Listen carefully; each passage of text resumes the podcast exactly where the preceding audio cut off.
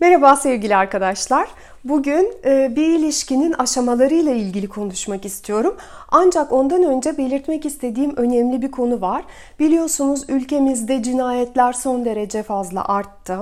E, pek çok insan pimi çekilmiş patlamaya hazır bir bomba gibi ortalıkta dolaşıyor. Ve dün bir videonun altına şöyle bir yorum geldi. E, her şeyi kadınlara yüklememelisiniz. Sadece kadınlar beğendirmemeli kendilerini ne kişilikli karakterli kadınların nelere sabrettiğini, ne durumlara maruz kaldıklarının bizzat şahidiyim. Ee, her insan kendi ruhunu eğitmeli, erkek veya dişi diye tabir edilen kadınlar da dahil diye bir yorum gelmiş. Ee, bu yorumun çok büyük bir kısmına çok katılıyorum. Ee, her cümlesiyle ilgili çok fazla söyleyecek şeyim var. Ancak bugün başka bir konuyu zaten belirlemiştim ve hazırlamıştım. Bu sabah okudum e, yorumu. Ve şimdi hemen dahil ettim videoya. Bu derinleşmeyeceğim bu yoruma. Sadece en kritik noktasına değineceğim. Ne kişilikli karakterli kadınların e, nelere sabrettiğini, ne ma- durumlara maruz kaldıklarının bizzat şahidiyim demiş arkadaş arkadaşımız. Bu cümleye takıldım. E, bir insan bir şeylere sesini çıkartmadan katlanıyorsa, sesini çıkartıp yine de katlanıyorsa, bunun benim hayatımda yeri yok diyemiyorsa ve çekip gidemiyorsa bu kişinin karşısına sürekli olarak onu sömürecek birileri çıkacak. Ben katlanmayı ve fedakarlık yapmayı onaylamıyorum.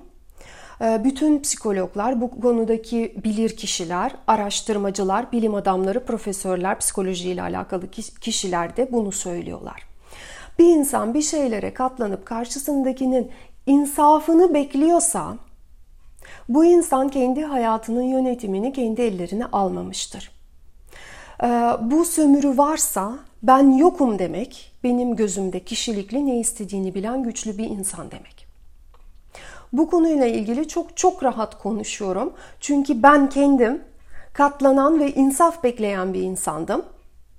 Ee, katlanan bir insan olduğum o süreçte sayısız hakarete uğradım, dayak yedim, vuruldum. Şanslıydım ki öldürülmedi. Bana acı veriyordu bu durumlar. Bu nedenle ben bir dönüşüm geçirdim. Bugün katlanmıyorum. Fedakarlık yapmıyorum. Kendimi bir şey için feda etmiyorum. Ve bununla da çok büyük bir gurur duyuyorum.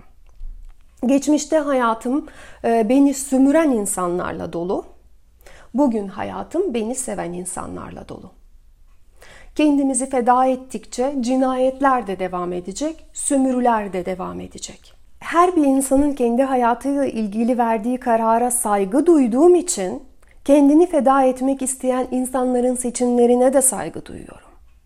Ancak ben artık o alanda olmak istemiyorum ve sizden de buna saygı duymanızı bekliyorum.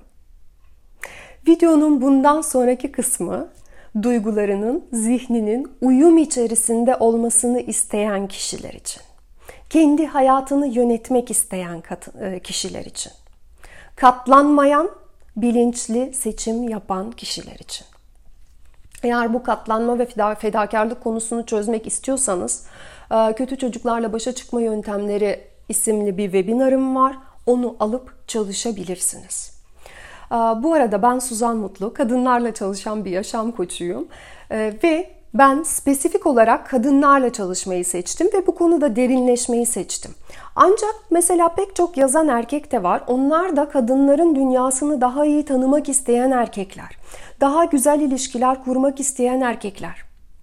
Mesela işsizlikten şikayet eden arkadaşlar size iş fırsatı, İçinizden birileri de kendini bu konuda eğitebilir ve erkeklere yönelik çalışabilir. Geçenlerde yine bir arkadaşımız asgari ücretle çalışıyorum ne dişil enerjisi diye e, atarlanmıştı bir yorumda. E, sevgili arkadaşım al sana konu geliştir kendini bangır bangır çalış. Önünde duran hiçbir engel yok. Sağ tek engel senin zihnindeki sınırlayıcı düşüncelerin. Ve Gelelim konumuza. Ee, bu hayatta her şeyin bir sonu var, bir süresi var. Her şey sürekli olarak değişiyor. Ee, biz hayatımızda bir şeyler bir şeylerin bitmesinden çok korkuyoruz. Fakat e, bu korku ile sadece doğal döngüye sonuçsuz bir şekilde karşı gelip yıpranıyoruz aslında. Bu evrende her şey doğar, gelişir ve ölür. Hayatımızdaki her bitiş bir ölümdür ve ardından yepyeni bir şey doğacaktır. Bizim sürekli olarak ileri gitmemiz gerekiyor. Düşünün, sokağa çıkıyorsunuz, bakkala gideceksiniz, geri geri gitmiyorsunuz. İleri gidiyorsunuz. Peki neden o zaman pek çoğumuz düşüncelerde, duygularda sürekli olarak geride takılıp kalıyoruz? Artık e, çoktan öldüğünü gördüğümüz o şeylere tutunmaya çalışıyoruz. Bunu yapmamız çok anlamsız. Çünkü ölen şey artık gelişmiyor. Ve bir ilişkide de doğum, gelişme ve ölüm vardır. Ve gelişen bir ilişkide defalarca ölüm vardır. Ve olmalıdır. Şimdi bir ilişkinin aşamalarına bakalım ve ne demeye çalıştığımı birazcık daha ayrıntılandırayım. Ee, öncelikle bir ilişkiye başlamadan önce ilişkilerinizden, geçmiş ilişkilerinizden tamamen arınmış olmanız gerekiyor. Burada o kişiyle fiziksel görüşmeyi kastetmiyorum. Sadece bu görüşmeyi kesmiş olmaktan bahsetmiyorum. O ilişkinin e, yarattığı kırgınlıkları, travmaları temizlemiş olmaktan bahsediyorum. Bir önceki ilişki ölmüş, biz onun yasından çıkmış olmalıyız. Kırgınlıkları, kırgınlıkları alınan derse dönüştürmüş olmalıyız. Önceki ilişki neden bitti? Ben bundan ne dersler aldım? Ee, bir sonraki ilişkimin daha uzun sürebilmesi için ben ne değişiklikler yapabilirim kendimde? Ee, veya neleri fark etmem gerekiyor? Veya neleri kabul etmem gerekiyor? Bütün bunları zihnimizde aydınlatmış olmamız gerekiyor. Ee, ilişkilerle ilgili olumsuz duygulardan ve inançlardan kurtulmuş olmamız gerekiyor. Tertemiz duygularla ön yargısız bir şekilde bir ilişkiye başlamamız gerekiyor. Yani alanımızın, auramızın tertemiz olması gerekiyor. Ee, geçmiş ilişkileri acısını auramızda şu an taşımıyor olmalıyız yeni bir ilişkiye başlayacağımız zaman. Ve sonra ilişkinin birinci aşaması başlıyor. Burada bir kişiyle karşılaşmışız, bir çekim hissediyoruz, iletişimimiz var.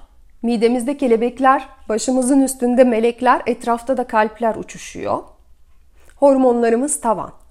Ve bu aşamada bilinç dışı boyutta biz karşımızdaki kişiyle birleşmeye çalışıyoruz.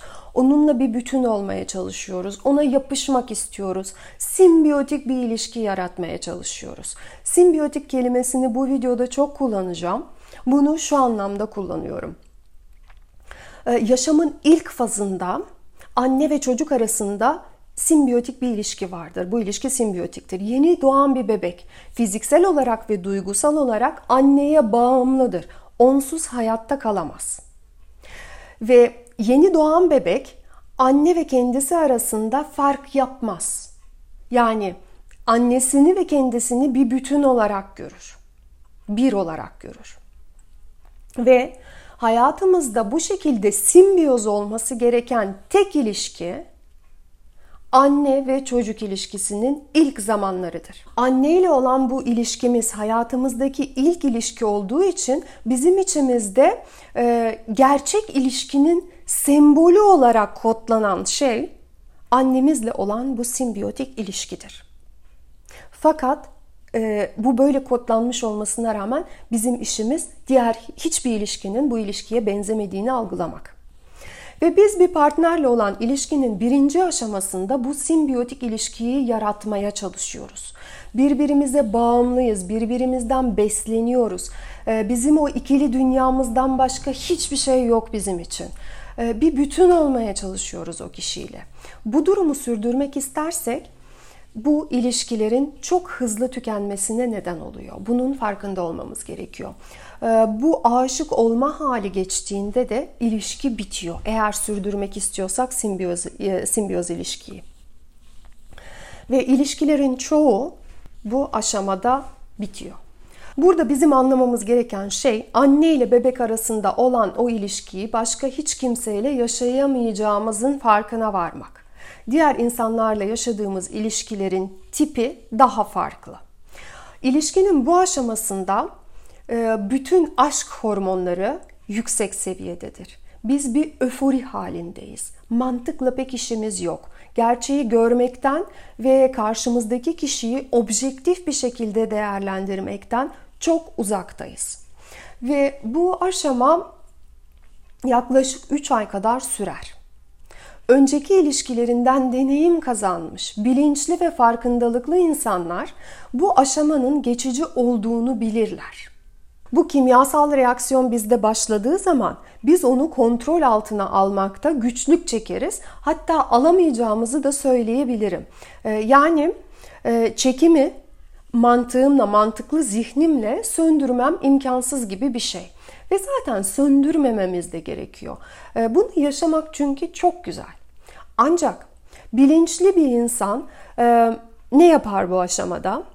Bunun tadını çıkartır. Bu aşamada büyük kararlar, ciddi kararlar almaktan uzak durur.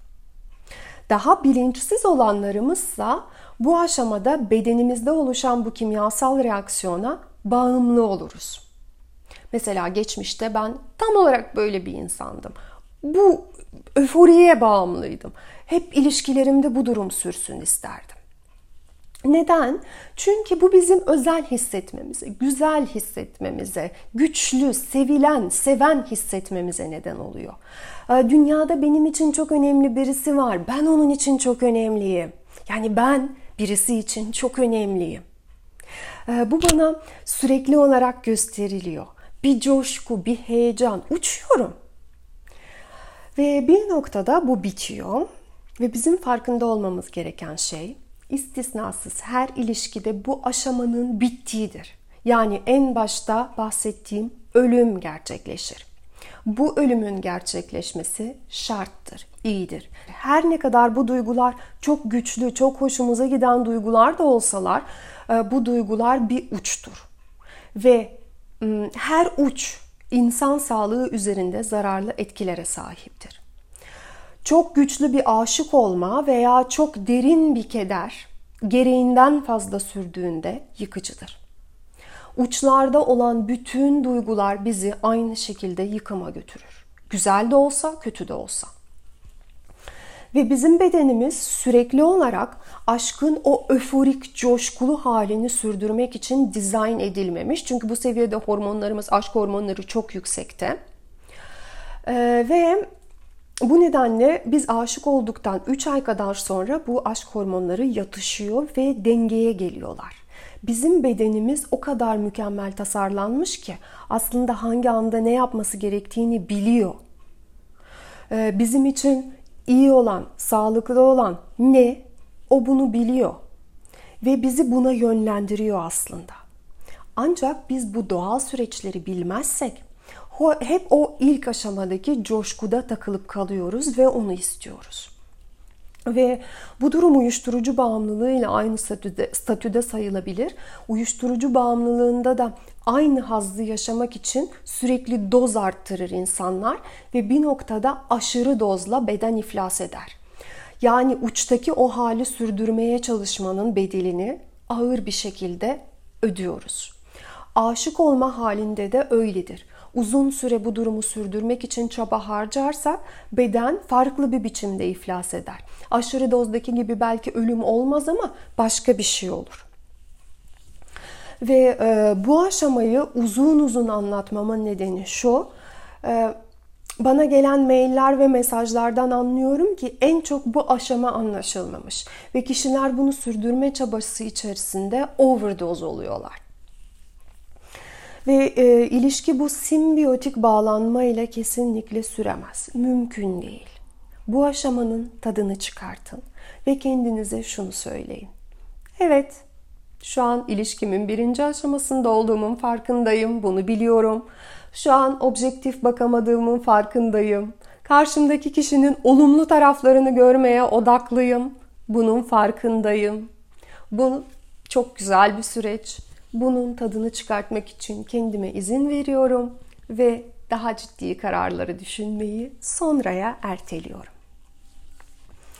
Daha sonra yavaş yavaş bu aşamanın bittiğinin farkına varıyoruz ve e, demek ki ikinci aşamaya geçeceğiz. Yeni bir doğum olacak.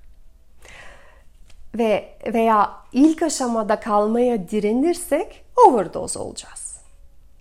Bu ilk aşama gerçek sevginin doğabileceği ortamdır.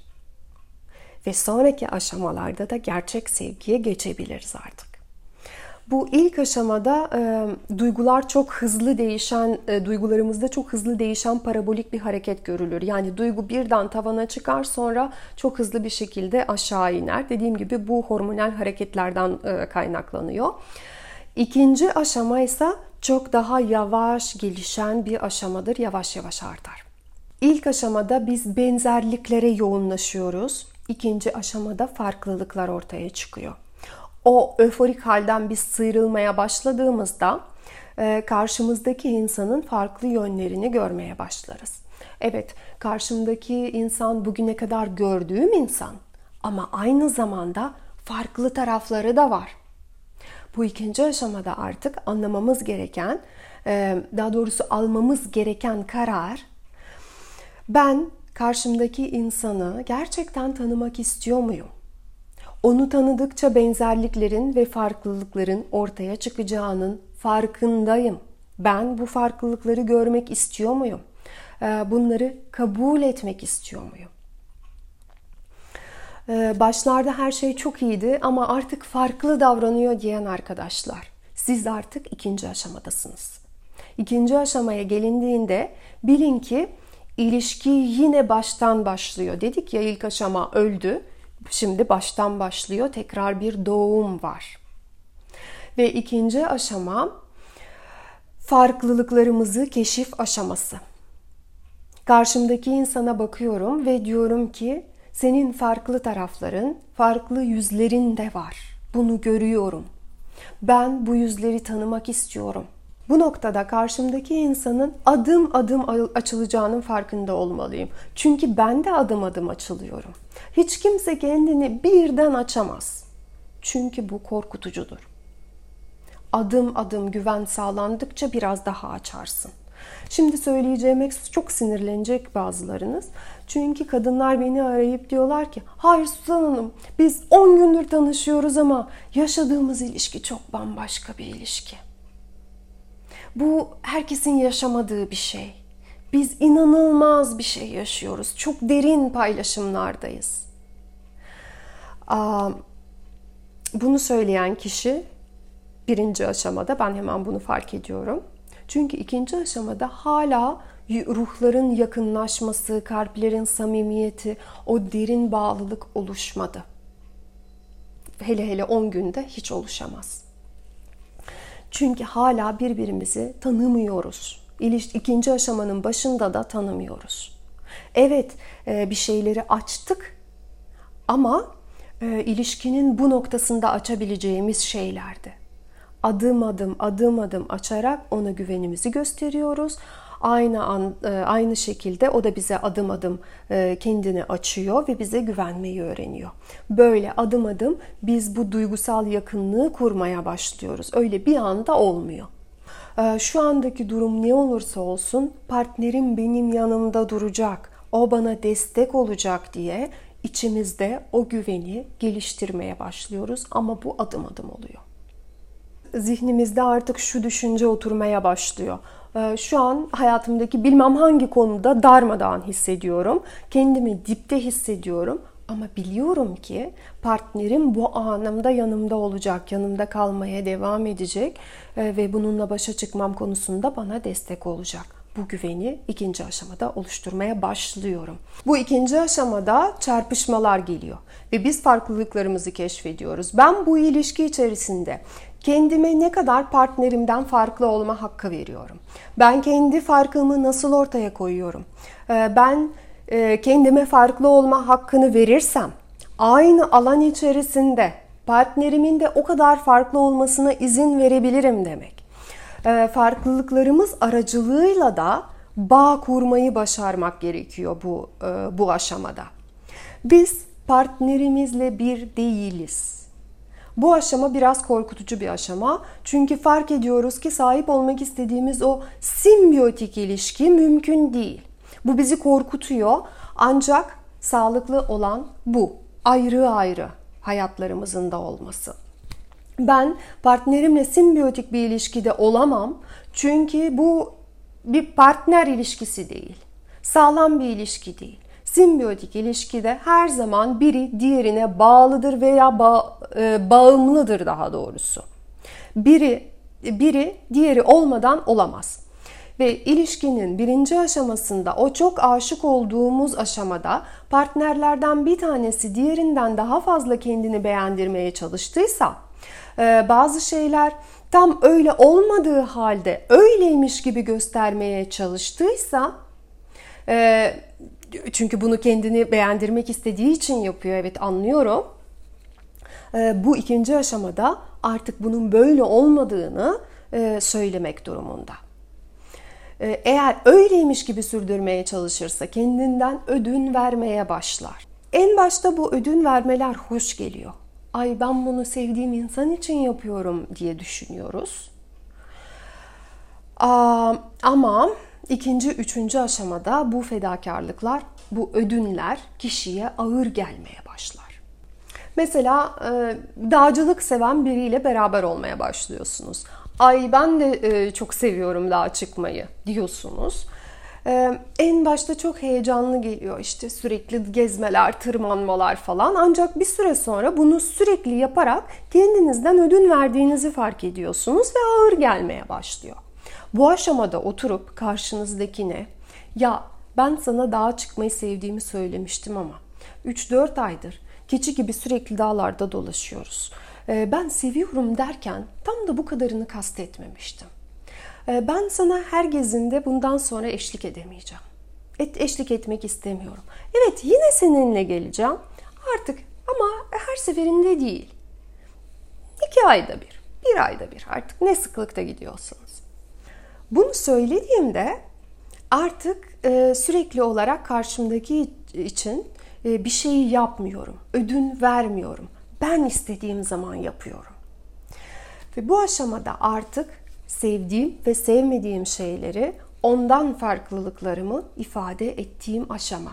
Eğer ben bunları söylemezsem diğer taraf benim onun kadar dağları sevmediğimin farkında değil. Benim bunu ifade etmem lazım. İlk aşamada ben ondan ayrılmayayım diye yapışık hep bir arada olalım diye bir oyun oynuyordum. Ki e, o da benim onun kadar sevdiğimi zannetti bu dağa çıkma olayını. Ancak bu sağlıklı değil. Bir noktada bunu bırakıyorum ve e, ben artık bu durumu sürdürecek kaynağa sahip değilim. Birinci aşamada aramızdaki o güçlü kimyasal çekim benim kaynağımdı ve bana güç verdi sürekli o gezilere gitmem için. İkinci aşamada bu farklılıklarımı itiraf ediyorum. E, aramızda bu dengesizlik oluştursa bile bu dengesizliğin içerisinde bazen bir süre kalmamız gerekiyor olabilir. Belirli bir takım çatışmaların tam da şu anda çözülemediğini kabul etmem gerekiyor. Basitçe onları o an için atlamak nasıl devam edebileceğimize bakmak ve bakmak gerekiyor ve bir dönem gelecek bu çatışma kendi çözüm yolunu bulacaktır zaten. Burada da sabır göstermeyi bilmem gerekiyor. Ve diğer belirtmem gereken bu aşamaların atlanmaması gerekiyor. Eğer bir aşama atlanırsa e, bir an gelecek çok büyük bir hızla dönüp bize çarpacak. Bu ikinci aşamada daha çok fedakarlık yapan taraf ideal ilişki fikrini sürdürüp bunları yapmaya devam ederse bir noktada çok büyük bir psikolojik yük altında olacak. Çünkü bu noktada ilişkide bir rol oynamaya son vermemiz gerekiyor. Rolü sürdürmeye gücümüz yetmez çünkü. Kendimiz olmak zorundayız ve kendimizi gösterdiğimiz aşama ikinci aşama. Aa, en iyisi bunu ikinci aşamada yapmak. İlişki sürecekse bu farklılıklarla sürsün diyebilmek, sürmeyecekse de bitirebilmek. Üçüncü aşamada partnerlerden bir tanesi veya her ikisi her ikisinin biraz birbirinden, birbirinden ayrıldıkları aşama. Biraz nefes almak istiyorlar. İlişkinin dışına çıkma ihtiyacı biraz. Ve bu ayrılık demek değil. Mesela taraflardan bir tanesi güzel bir proje yakaladı kendi işini geliştirmek için. Daha çok zaman ayırmaya başlamak isteyebilir. Diğer tarafta bir hobi bulur. Yani sürekli beraber dip dibe zaman geçirmek değil de biraz ayrı kalmak. Ve bu noktada birazcık nefes almak. Ve e, bu noktada birazcık nefes almak isteyen taraf bunu söylediğinde çoğu durumda e, diğer taraf nefes almak isteyen tarafı tutmaya çalışır. Çünkü kendini terk edilmiş hisseder. Beklentileri, umutları kandırılmış gibi hisseder. Hayal kırıklığı yaşar. Ve bazı çiftlerde ise bu ayrılma çok doğal bir şekilde olur. Biri bir hobi bulur, diğeri başka bir hobi bulur. Çok doğal bir şekilde bu sürece girilir. Olması gereken bu. Yani çok sağlıklı olan bu. Ve bu kişiler dışarıya doğru yönelirler ama aynı zamanda birbirlerini yönelmeyi de unutmazlar. Ben e, kendi başıma olabileceğim bir alana sahibim. Sen de sahipsin. Ama biz tekrar evimize geri döndüğümüz zaman veya tekrar geri dön, e, dön, görüştüğümüz zaman beraber bir şeyler yapıyoruz. Paylaşım içerisindeyiz. Bu sağlıklı olan durumdur.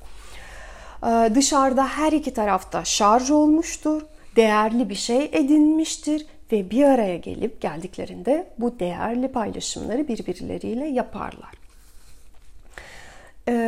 Eğer taraflar birbirlerinden yorulmuşlarsa ve biraz ayrı kalmayı seçmişlerse e, ve bu ayrılık zaman içerisinde devam edebilir. Yani çiftlerin tekrar birleşme anı gerçekleşmeyebilir. Diyelim ki evli bir çift taraflar e, ayrı ayrı e, işlerine gidiyorlar, ayrı ayrı hobileri var. Evlerine dönüyorlar ama beraber bir şey paylaşmıyorlar. Öylece sadece alışık oldukları için beraber yaşamaya devam ediyorlar. Ama paylaşım yok. Bu sağlıklı bir durum değil. İlişki dışında hayatımız olmalı. Kendi kariyerimiz, kendi arkadaşlarımız, kendi hobilerimiz e, olmalı. Ama beraber paylaşımımız olmaya da devam etmeli. Ve bu noktada bizim anlamamız gereken evet biz ayrı ayrı zaman geçirebiliriz. Bu biz birbirimizi sevmeyi bıraktık demek değil. Beraber bir araya geldiğimizde biz o aşkı, o sevgiyi birbirimize tekrar göstereceğiz. Ve aynı zamanda daimi bir iletişimde olmak, konuşabilmek çok önemli.